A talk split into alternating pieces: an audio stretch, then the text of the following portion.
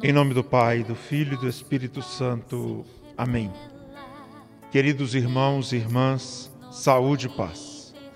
Estamos à véspera do dia do Padre Eustáquio.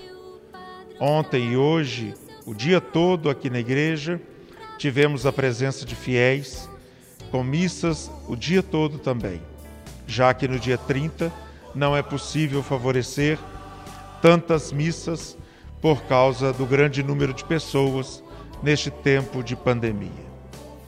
Neste domingo, dia 29 de agosto, último do mês de agosto, tradicionalmente nós celebramos o Dia do Catequista. E que curioso que justamente no dia do catequista, os fariseus perguntam a Jesus por que os discípulos de Jesus não cumprem as tradições. Afinal de contas, o catequista é aquele primeiro responsável, juntamente com nossos pais, em transmitir a tradição, em transmitir os ensinamentos e os mandamentos de nosso Senhor. Mas Jesus traz para nós a novidade da liberdade. Jesus traz para nós a novidade de uma vida que não está apegada a pequenas leis, às tradições desnecessárias, chamadas tradições dos homens.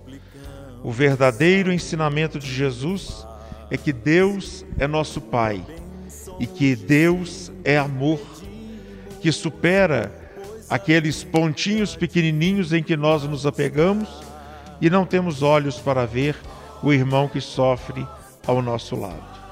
Saúde e paz é o grande projeto que Deus colocou no coração do Padre Eustáquio.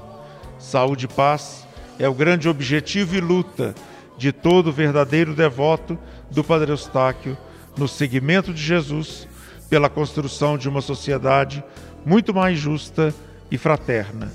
Não para uma tradição que nos amordaça, que nos prende, que nos impede de ser livres. Foi para a liberdade que fomos criados. Abençoe-vos Deus Todo-Poderoso, Pai, Filho e Espírito Santo. Amém. Para quem quer servir ao Senhor.